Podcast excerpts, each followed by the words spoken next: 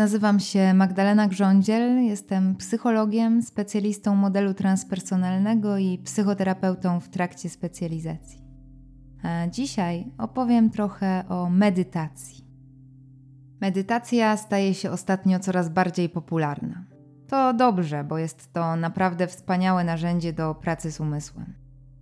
Dzięki niej uczymy się regulować emocje, zarządzać nimi obserwować myśli zamiast się im poddawać, a także przejmować kontrolę nad własnym ego. Rozmawiając o tym, czym jest medytacja, warto zwrócić uwagę na różnicę pomiędzy medytacją właśnie, a relaksacją i koncentracją. Relaksacja to stan odprężenia i rozluźnienia. Podczas relaksacji redukujemy napięcie w obszarze fizycznym, a nasz umysł niejako odpływa. Podczas pełnej koncentracji zawężamy naszą uwagę do jednego konkretnego obszaru i całym sobą zajmujemy się określonym przedmiotem, zjawiskiem czy czymkolwiek, czego nasza koncentracja dotyczy, jednocześnie nie poświęcając uwagi temu, co dzieje się wokół nas, a co nie jest związane z przedmiotem naszej koncentracji. Medytacja jest właściwie czymś pomiędzy relaksacją a koncentracją. Tu owszem, koncentrujemy uwagę na konkretnym obiekcie, oddechu czy dźwięku, ale pozostając w pełni świadomymi tego, co dzieje się wokół nas oraz tego, co dzieje się w naszym wnętrzu, co dzieje się z naszymi myślami i emocjami.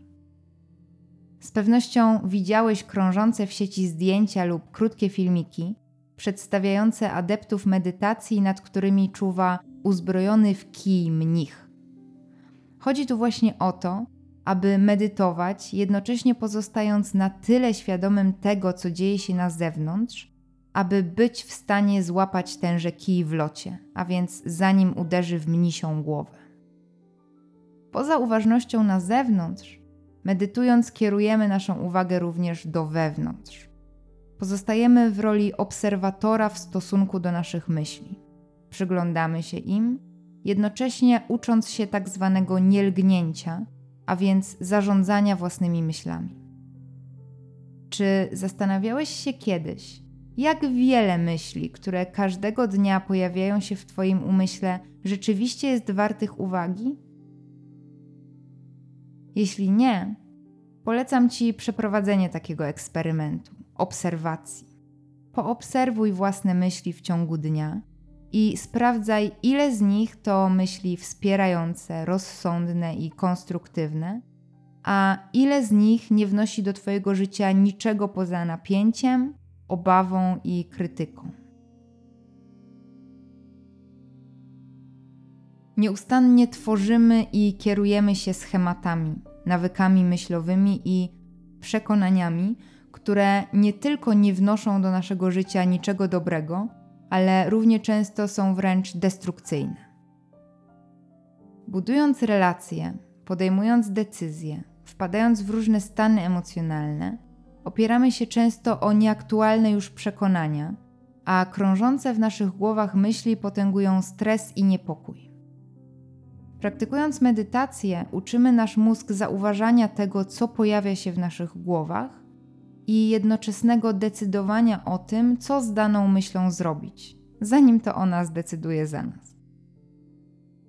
Kiedy uczymy się zarządzać swoimi myślami, nie lgnąc do nich i zarządzając nimi, pozbywamy się chaosu i natłoku myśli, który w dzisiejszym świecie jest częstym problemem.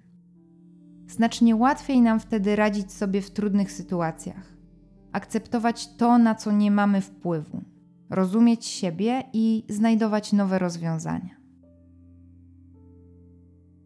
Kiedy siadamy do praktyki medytacyjnej, wybieramy medytacyjny obiekt, nasz umysł zazwyczaj robi dokładnie to, co zwykle pracuje. Zgubne byłoby oczekiwanie, że tak po prostu pozwoli nam oddychać i koncentrować wyłącznie na tym. Siedzisz więc na medytacyjnej poduszce. Oddychasz, mantrujesz aż tu nagle pojawia się myśl, czy ja aby na pewno zamknęłam samochód, kiedy wróciłam z zakupów? A w konsekwencji tego kolejna myśl: o nie, zapomniałam kupić mleka. W tej sytuacji naszym zadaniem staje się obserwowanie naszych myśli. Nie chcemy ani danej myśli się pozbyć, ani jej rozwijać. Chcemy zauważyć myśl i nic z nią nie zrobić. Jeśli to ci się uda, zobaczysz, że bardzo szybko przełoży się to na zarządzanie myślami podczas codziennych aktywności. Myśli myślą się same. Nie jesteśmy w stanie sprawić, że będzie inaczej.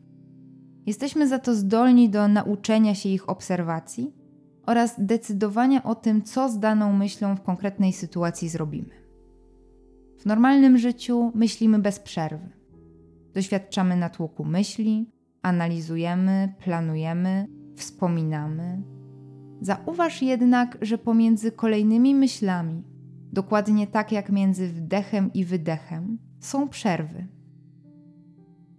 I to właśnie wyłapanie tych przerw, tych krótkich chwil niemyślenia, jest naszym medytacyjnym zadaniem. Aby bardziej obrazowo wyjaśnić to zjawisko, posłużę się zasłyszaną metaforą, w której nasz umysł to błękitne niebo.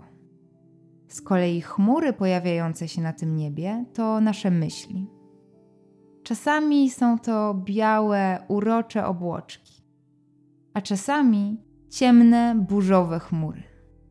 Czasami płyną spokojnie, innym razem przesuwają się po niebie z ogromną prędkością.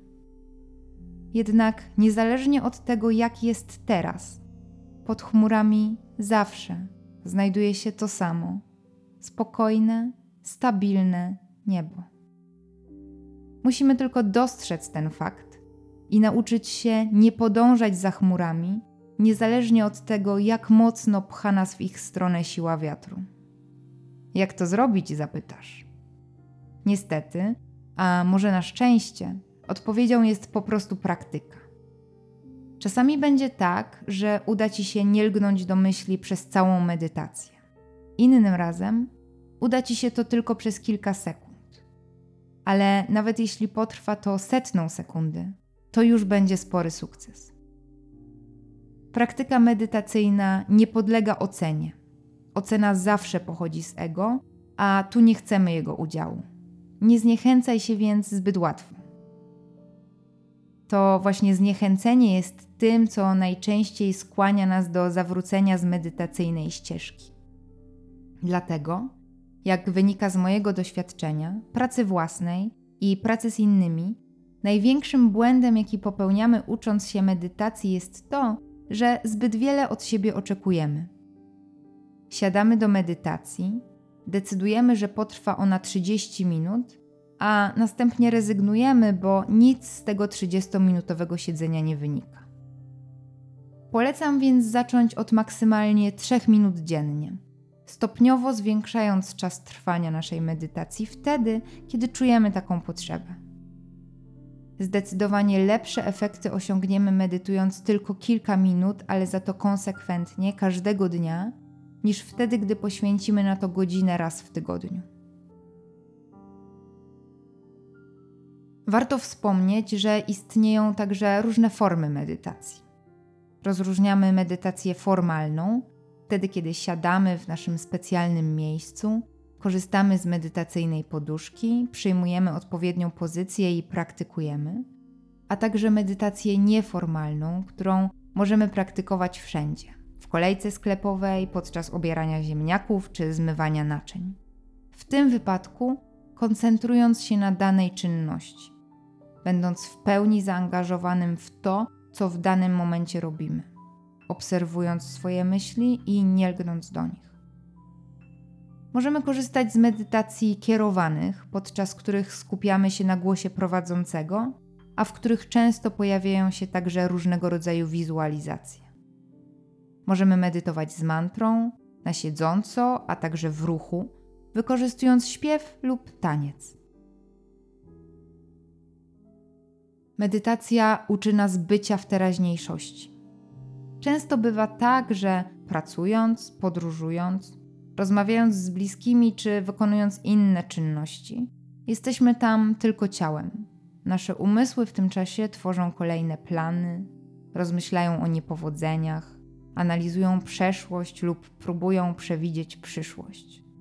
Tym samym tracimy naprawdę wiele z bieżącego doświadczenia. Praktykując medytację, uczymy się panować nad wędrówkami naszych umysłów, sprowadzając je do uważności na chwilę obecną.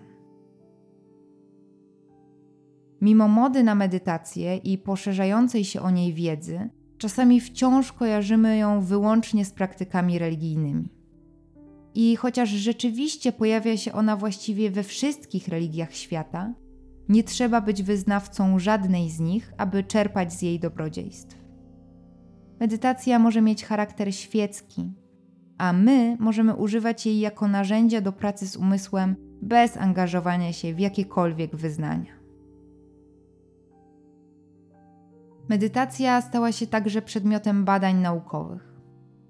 Badania przeprowadzone w 2005 roku wykazały, że osoby, które regularnie medytują, lepiej radzą sobie w silnie emocjonalnych sytuacjach, a także mają większą zdolność do rozpoznawania własnych stanów emocjonalnych i zarządzania emocjami. Potwierdzają to badania przeprowadzone przez Sarę Lazar i jej zespół w Stanach Zjednoczonych. Wykazały one, że u osób praktykujących medytację zwiększa się ilość istoty szarej w wielu obszarach mózgu, między innymi w korze przedczołowej i hipokampie, które związane są z regulowaniem procesów poznawczych oraz reakcji emocjonalnych. Te wyniki badań potwierdzają kolejne eksperymenty, w których porównywane są zmiany, jakie zachodzą w mózgach osób praktykujących medytację i osób, które nie medytują. Okazuje się, że u osób praktykujących medytację zmianie ulega także ciało migdałowate, które odpowiada za mechanizm uciekaj albo walcz, a więc te nasze działania, które podejmujemy pod wpływem emocji, bez zastanowienia, a których później często żałujemy, stwierdzając, że były przesadzone. Sara Lazar wraz z zespołem udowodniła także, że pozytywne skutki medytacji odczujemy niezależnie od naszego wieku. Przeprowadzone przez nią badania wykazały, u badanych regularnie medytujących 50-latków taką samą ilość szarych komórek jak u 25-latków. Badacze pod kierunkiem J. Davida Criswella przeprowadzili także badania mające na celu sprawdzenie, na ile zmiany w mózgach, które widzimy w badaniach EEG, są rzeczywiście rezultatem medytacji, a na ile efektem placebo. Badano więc dwie grupy osób, z których jedna wykonywała ćwiczenia rozciągające i relaksacyjne, a druga praktykowała medytację. Wszyscy uczestnicy zostali poinformowani, że będą odbywać trening medytacyjny. Badanie trwało kilka dni.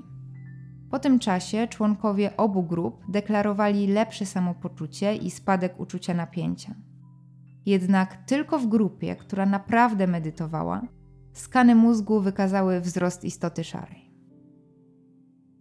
Praktyka medytacji, jak wykazał znany psycholog i badacz emocji Daniel Goleman, łagodzi także reakcje stresowe naszych organizmów. Przeprowadzone przez niego badania, polegające na wyświetlaniu stresującego filmu osobom regularnie medytującym i osobom niepraktykującym medytacji, wykazały, że osoby medytujące charakteryzują słabsze reakcje wywoływane przez stres niż te, które rejestrowane były u osób z grupy niemedytującej. O pozytywnych skutkach i badaniach dotyczących medytacji można by mówić bez końca. Najlepiej jednak przekonać się o tym w oparciu o własne doświadczenia. Podejście do praktyki powinno być jednak nieco różne od tego, jakie zazwyczaj prezentujemy, gdy stawiamy sobie jakiś cel.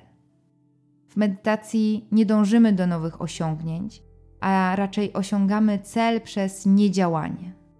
A to bywa czasami, zwłaszcza w naszym zachodnim świecie, trudniejsze niż działanie. Warto jednak sięgnąć po to, co już i tak istnieje, i to od tysięcy lat aby nauczyć się korzystać z tego wspaniałego narzędzia do pracy z własnym umysłem.